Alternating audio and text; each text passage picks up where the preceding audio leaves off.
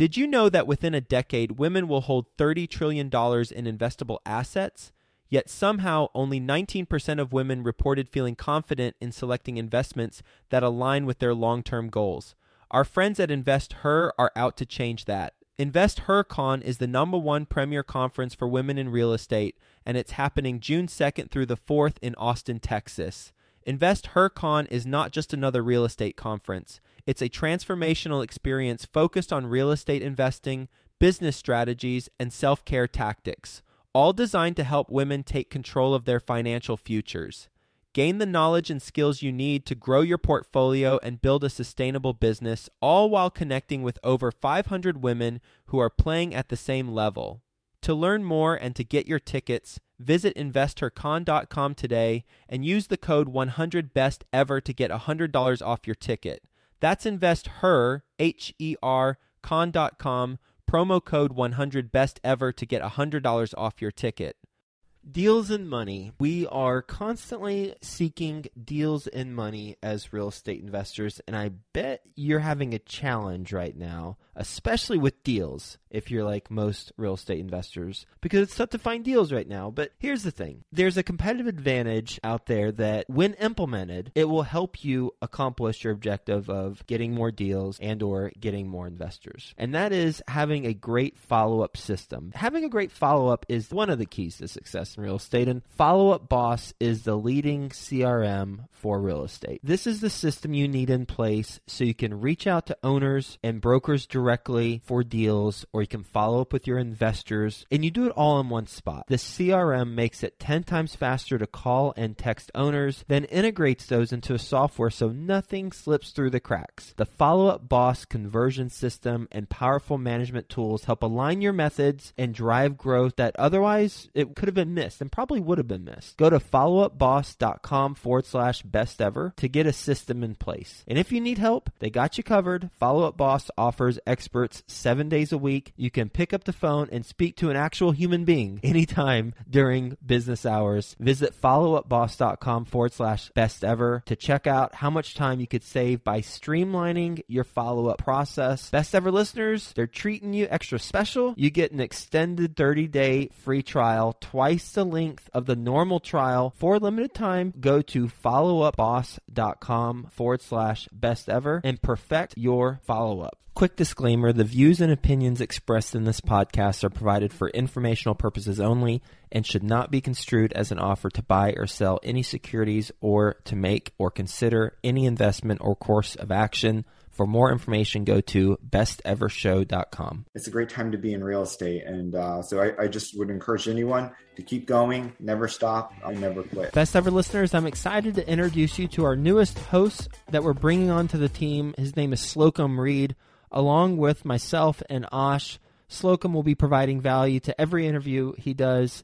I've known Slocomb for years and I've watched his portfolio continue to grow.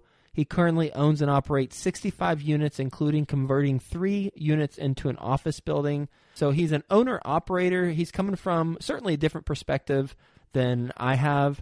I know he's going to bring his expertise and cut through the fluff and get the best real estate investing advice ever for you. So welcome, Slocomb Reed. Best ever listeners. Welcome to the best real estate investing advice ever show. I'm Slocomb Reed and I'm here with Joe Danza.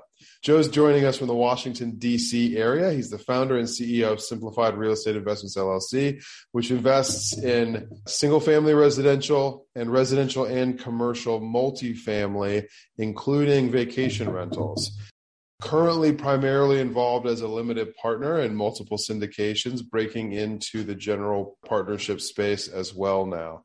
Joe, can you start us off with a little more about your background and what you're currently focused on? Yeah, thanks for having me. So, my background has been really about um, cash flow for the last 14 years. We've been in real estate for the last 14 years, and, and it's about multiple streams of income as we weather uh, the different cycles of the market. So, you know, we're jumping into the multifamily space because we see the value and all the benefits that we can reap from the cost segregations and things like that. Awesome. So, based on my notes here, Joe, you started out as a buy and hold with your own money investor. And have you gone full time into real estate investing? I'm still doing my W 2 jobs, and, and, so I'm really busy. But We still hold all of our buy and holds, um, and, and they they they're like infinite returns today. We've been able to pull all of our money out. They've been some amazing investments that have allowed us to jump into different spaces and to really leverage uh, the different assets in real estate. Yeah, this market's been good to a lot of people in a lot of ways, Joe. I can tell similar stories, and I know a lot of my friends can too. You started 14 years ago. 14 years ago now is 2008. So is that pre crash or post crash? It was during the crash that we started. Yeah. Our first property that was going to be a flip ended up becoming our BRRRR before they were even called BRRRRs. And we still own that property today. And, you know, we've gotten 100% of our money out of that investment. So, you know, it's pretty neat to watch everything come full cycle. Gotcha. Yeah. Oh, it was a very interesting time to get into real estate investing for sure with those investments, as you're able to pull out capital and scale through that, what is it that intrigued you about being a limited partner in apartment syndications? Was it simply remaining passive in those investments so they weren't taking as much of your time because you already had a rental portfolio and you still had a job? Actually, with our, our rental portfolio that we own today, we have so much revenue that's generated. And so we actually take advantage of the cost segregation. That's primarily our focus, just because we're looking for ways to pay less tax. And, and uh, multifamily proves to be that solution for us. And we're able to gotcha. reinvest and get, again, it's like infinite returns as well. We invest money into the deals. Sometimes we'll get two or three times our money back, but it's really for, you know, those tax benefits. And again, it's also for passive purposes too. It, it just allows us to free up our time as well. Gotcha.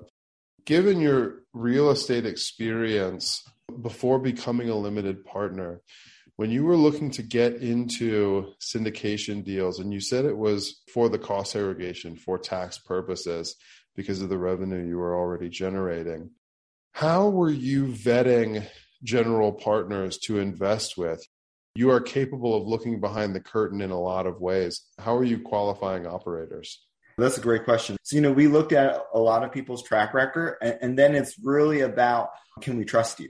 Right? Uh, you know, everybody can run a deal well, uh, or at least the performer looks great uh, on paper. But you know, we're looking to see: are you trustworthy? Do you have integrity? Can we trust you at the end of the day? Because when things get rocky, because everything gets rocky, everything is cyclical in, in real estate, and we want to make sure that when things get rocky, you're transparent and you're honest with us because you know it, it's our revenue it, it's you know this company supports a lot of people you know and and so we're you know relying on people when we invest funds that we're going to get a return on our money. Trust is essential. Thinking about vetting operators, how do you quantify trust? I don't know if you can really truly quantify it. I think it's about having multiple conversations with them, talking to, to folks who have participated in their deals. And I think it's just really looking at have they been through a couple market cycles, right? And uh, so, you know, those are just a couple things that we use to like build trust with our operators a couple market cycles. Does that mean to you that you need to know these people have been investing since the 90s?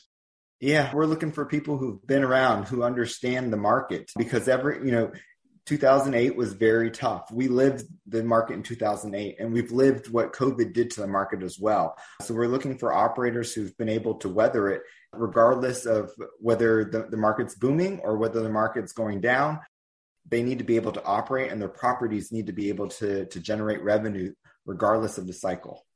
Gotcha. So vetting operators on trust and their experience through multiple market cycles. Yeah. Given your experience of 08, and it sounds like you want to make sure you're prepared in the event that 2008 happens again. How does that impact the way that you underwrite the deals that are shared with you? Do you have any benchmarks that you're looking to hit, particularly in the event of a hypothetical recession?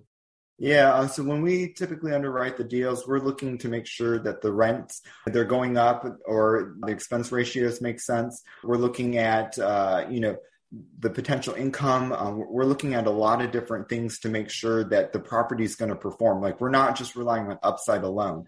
They've got to show that the property is able to generate revenue without the upside. And we're also looking at stress testing. We look at a lot of different things when it comes to making sure that the property is, is going to produce regardless of the cycle. Some of the deals that we're invested in, you know, COVID hit they were able to take a 30, 40% haircut and we were still able to get our, our, our, dividends through quarterly or monthly. So those are the types of deals that we really look for is that is there enough room or I like to call it runway. Gotcha. So there are a couple of things that come to mind in what you've said so far, Joe. First of all, the 30 to 40% haircut in COVID. What do you mean by that? That collections went down by 30 to 40% for what uh, so, the operators you were invested with? Yeah, so some properties they struggled, but they were because the the, the deal was underwritten very conservatively. Um, they were able to weather the storm well, and they had enough in reserves. So those are the types of things that we look for as well. What does the reserves look like? Uh, and, and, you know, when rent collection goes down, are, are you able to offset it with other revenue in the property coming in? Gotcha. So you talked about stress tests. What are the key factors in your stress test, Joe? You've mentioned reserves. You've mentioned what happens if collections or rent rates decrease. What else are you looking at? So we're looking at vacancy rates. It's primarily vacancy, like how many units can go down or not pay before the property's in trouble. So we're really looking at that very closely. Obviously now, you know, the market has taken off, so everything is booming. Uh, so, you know, stress testing we still look at, but it's one of those things that we, we keep in the back of our mind. Gotcha. To make sure that we're on the same page, Joe, now that you're getting involved in general partnerships, are you doing that primarily as a capital raiser? As capital raising and underwriting, we'll go out and search for deals too. So, you know, it, it's looking at multiple angles uh, as we jump into the general partnership areas. Gotcha. Can you tell us what markets you're currently invested in? So we're primarily in the Sunbelt states for the syndication deals. And, and, then our portfolio, we span from New York all the way down to the Carolinas, and we're out in the Midwest as well. So we're pretty spread out well. And that's part of our strategy is, is diversification, making sure that we're not heavily invested in one market should things change with landlord laws or if if something happens in that market specifically. Yeah, you've got your fingers in a lot of cookie jars. You might have more cookie jars than fingers. Yeah. Thinking about that and thinking about the experience of COVID and the haircut that some of your deals took, considering the markets that you want to invest in, Joe, or the, the markets that you're willing to consider from operators who bring you deals when they're raising capital, how much are you looking into the way that the localities within those markets handled COVID? We're typically, when we look at these markets, we're looking at like, I like to call them the, the market drivers. So, like GDP, we're looking at jobs, we're looking at different types of revenue that exist in the market. We're looking at a variety of things to make sure that there's going to be job growth. There's going to be opportunities in those markets for those buildings to perform and to do well. And, th- and that applies to all of our, our rental portfolio across the board. It's making sure that we're not going into depressed markets or markets that are struggling. It's making sure that there are multiple revenue streams in that market that make sense that's going to spur the growth. Let me ask this question with much more conventional phrasing. Taking out of account the last couple of years and what COVID has done to real estate investing, how much of an emphasis are you placing on investing in areas where the legislation is more landlord friendly? It plays a big deal. Some of our properties are still in New York, and we lived that through COVID, right? And we saw that's where we saw some of our haircuts taken. That so makes sense. Why, yeah, yeah. So that's why we look at a lot of legislation. We make sure that the properties that we're investing in and or that we're purchasing, you know, they're in states that are landlord friendly. They're not so much focused on the tenant, but more so on making sure that we have a fair shake instead of uh, long moratoriums of not having to pay rent. Yeah, I get that. I'm based in Cincinnati, Joe. In my experience, how apartments, how assets weathered the eviction moratorium had a lot to do with how active and how involved the ownership was in management. So let me put it this way all of the owner operators that I know, none of us had rent collection issues in early 2020. It was the investors who were not local who hired the big box property management company for whom their 20, 50, 80 units just was not a priority for a property management company managing multiple thousands of doors. Those are the guys who took haircuts much larger than 30 or 40%, some of them 80%, in a very landlord friendly state like Ohio. Now, you're involved in a couple of syndications now as an LP. Talking about your portfolio that you own individually, Joe, it sounds like it's pretty spread out. How many different markets are you in? We're in about five different markets, and we purposely did that. Again, it's for diversification purposes. Legislation changes, things change. What so are those five markets? South Carolina, North Carolina, New York, Missouri, and then Florida as well. North and South Carolina, New York, Missouri, and Florida. You self manage all of that, right? That's a joke. Yeah. You don't have to answer, but please, but, but please give me the answer that you wanted to. So we have teams. My company is all about multiple streams of income. And so we have our own property management company. So we have some local teams on ground that help us manage the properties. How um, large are these properties? They vary. They could be 10, 15 units, and they're managed by local folks on ground that are very invested in these properties. We spend a lot of time vetting them, and they do quite well. We'll get back to the show, but first, some sponsors I'm confident you'll find value in learning more about. When it comes to scaling your real estate business, is lack of capital holding you back? Raising private capital on demand can be a major challenge, but you can get the knowledge and tools you need to succeed when you attend Dana Cornell's four week Raise Capital Masterclass Live. After starting out with no capital or relationships, Dana has raised over $1 billion twice in the past 20 years. And he has made it his mission to share the best of what he's learned with business owners and investors like you. You can learn more at danacornell.com forward slash best ever. Dana's Raise Capital Masterclass Live allows you to immediately unlock and raise capital on demand, drastically increasing your business's growth. If you're ready to take your business to the next level, go to danacornell.com forward slash best ever to enroll today. I'd like to introduce you to my good friends over at passiveinvesting.com, a private equity real estate firm based out of the Carolinas. Passiveinvesting.com makes it easy for you to start investing in real estate. They focus on acquiring institutional quality apartments and self storage facilities with private accredited investor funds. They also have a real estate debt fund that offers hard money loans to local fix and flippers across the U.S., which currently has a 0% default rate. With a portfolio of over 700 million in assets and controlling over 250 million in equity, they know how to secure the best deals and how to avoid the red flags. If you are interested in learning more, please reach out directly to passiveinvesting.com and request the free passive investor guide that outlines the seven red flags for passive apartment and self storage investing. Visit passiveinvesting.com forward slash red flags to download that PDF now. That's passiveinvesting.com forward slash red flags. Out of those markets, which market has the fewest units and how many units is it? I would say the New York market. We've purposely been divesting of New York. Uh, it, has been a little rough. Um, so, you know, we have probably about five or six left in that market. We've been purposely, of course, uh, de- and you're divesting from New York. Yeah. So let's talk about one of the other ones. So a market that we're heavily invested in is in the Carolinas.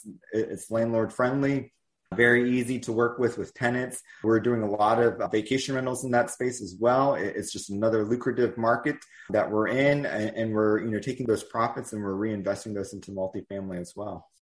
Yeah, the question is where do you have the fewest units? With the exception of markets you're getting out of. And what I'm getting at, Joe, I'll go ahead and say from an operational perspective, the fewer units or the lower your gross revenue, the more difficult it is to self manage, especially mm-hmm. from a distance. So you said you have your own teams on the ground. How are you managing a boots on the ground management team for a small portfolio? How are you handling that? Again this goes back to like what i talked about with the syndications. It's about trust right? So we're we're vetting the teams that we have on ground and then we're meeting with them throughout the month.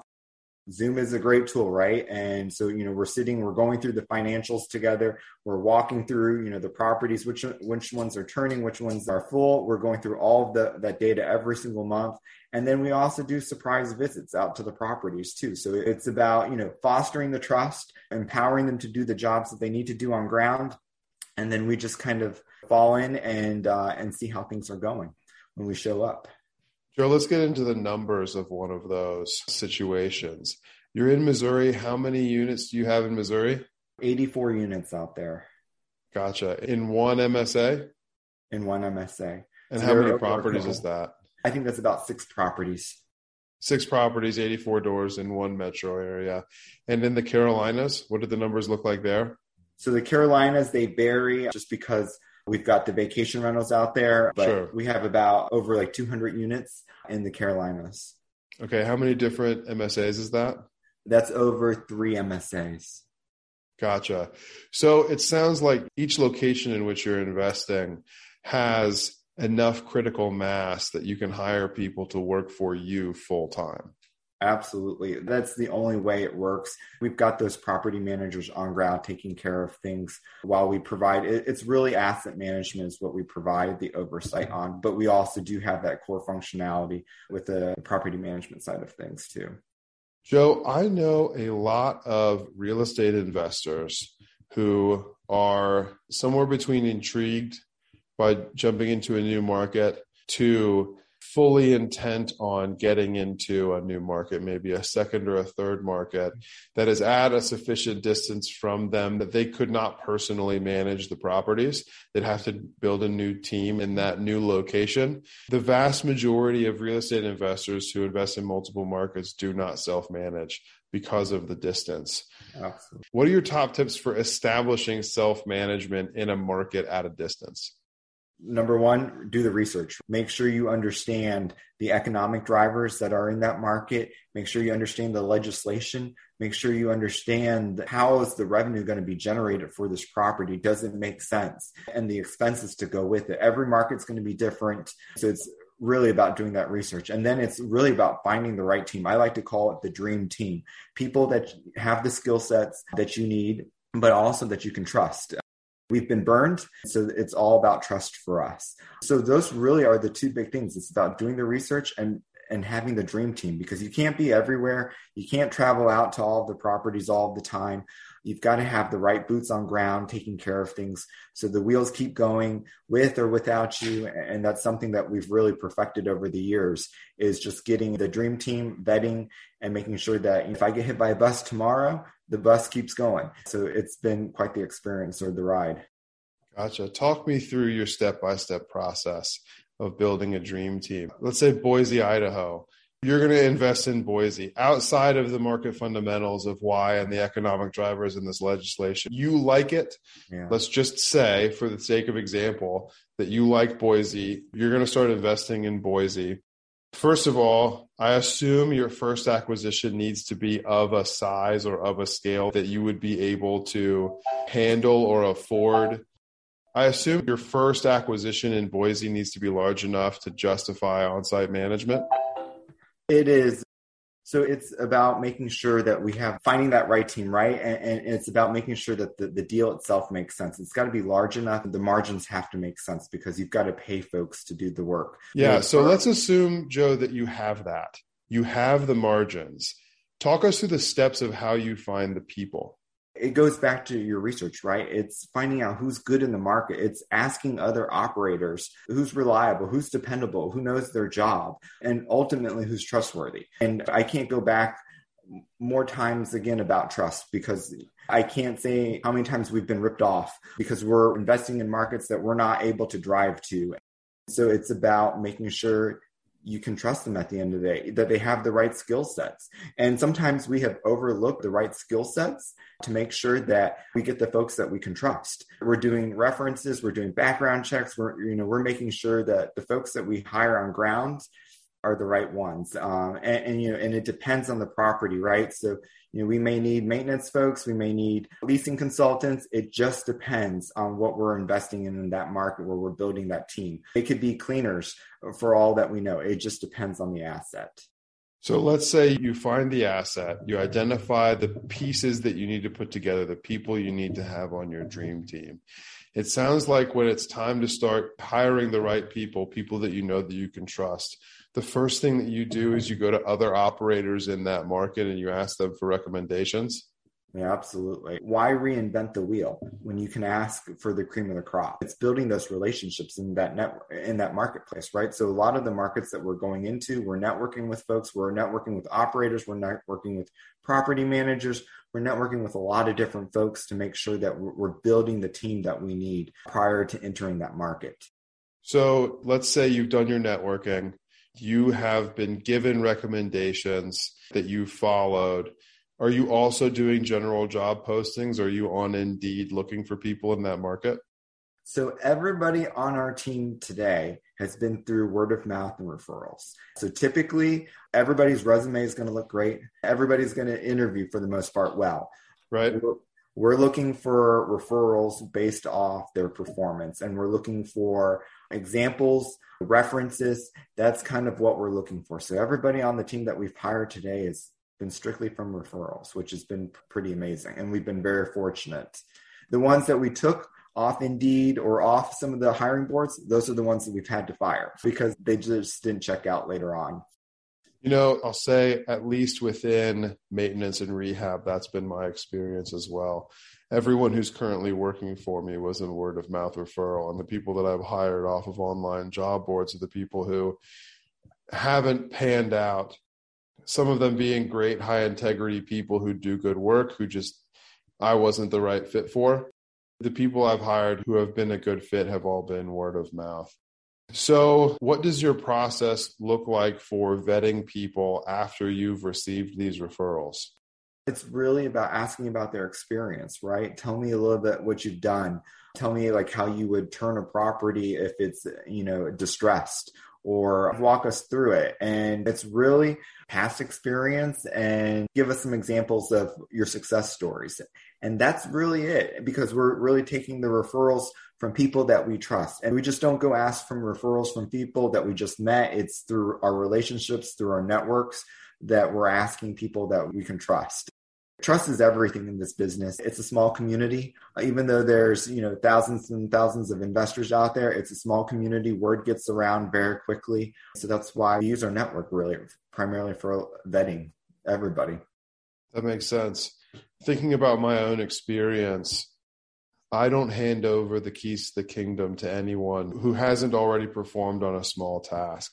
Specific to maintenance personnel who will be entering occupied apartments, a part of the interview process is to spend a day with me that is paid on a 1099 basis, spend a day with me handling maintenance issues in apartments, giving me the opportunity to see them in action, interacting with my tenants for, well, sometimes it's a half day, but I want to watch them interact. I want to give them small jobs before I entrust to them large jobs where my exposure will be greater, especially when occupied apartments and interaction with the tenants is involved.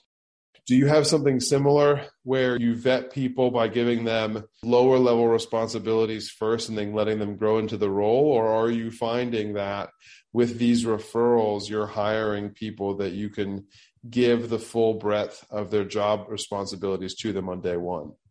It depends on the job that they're being hired for. So we're definitely giving them bits and pieces to see how they'll handle the stress. And then others, it's like, here's everything.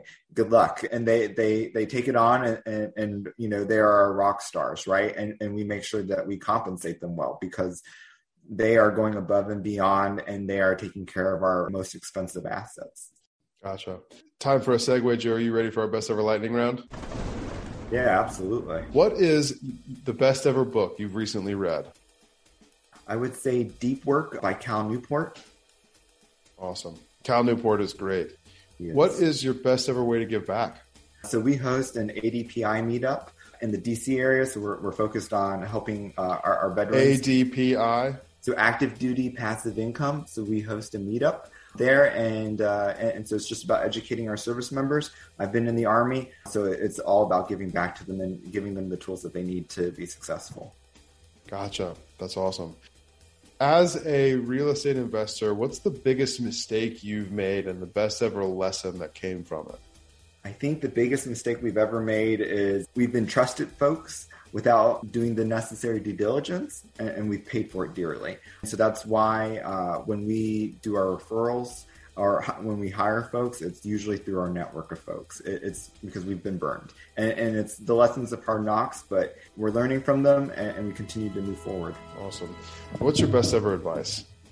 I would say keep going. Things are difficult, right? And uh, you know we've been through some very very difficult moments from the time we started, and if we had stopped, we would not be where we're at today, where we're we have a big portfolio, and it's a great time to be in real estate. And uh, so I, I, just would encourage anyone to keep going, never stop, and never quit. Where can people get in touch with you? They can reach out to me at simplifiedrei.com.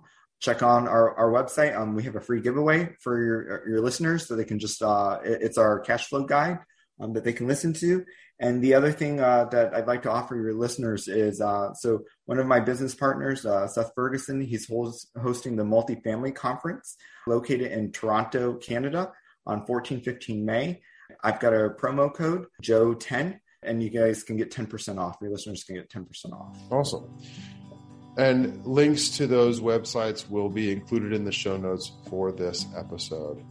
Joe, thank you. Best ever listeners Thank you as well for tuning in. If you've gotten value from this episode and this conversation on the value of trust in commercial real estate investing, please subscribe to our show.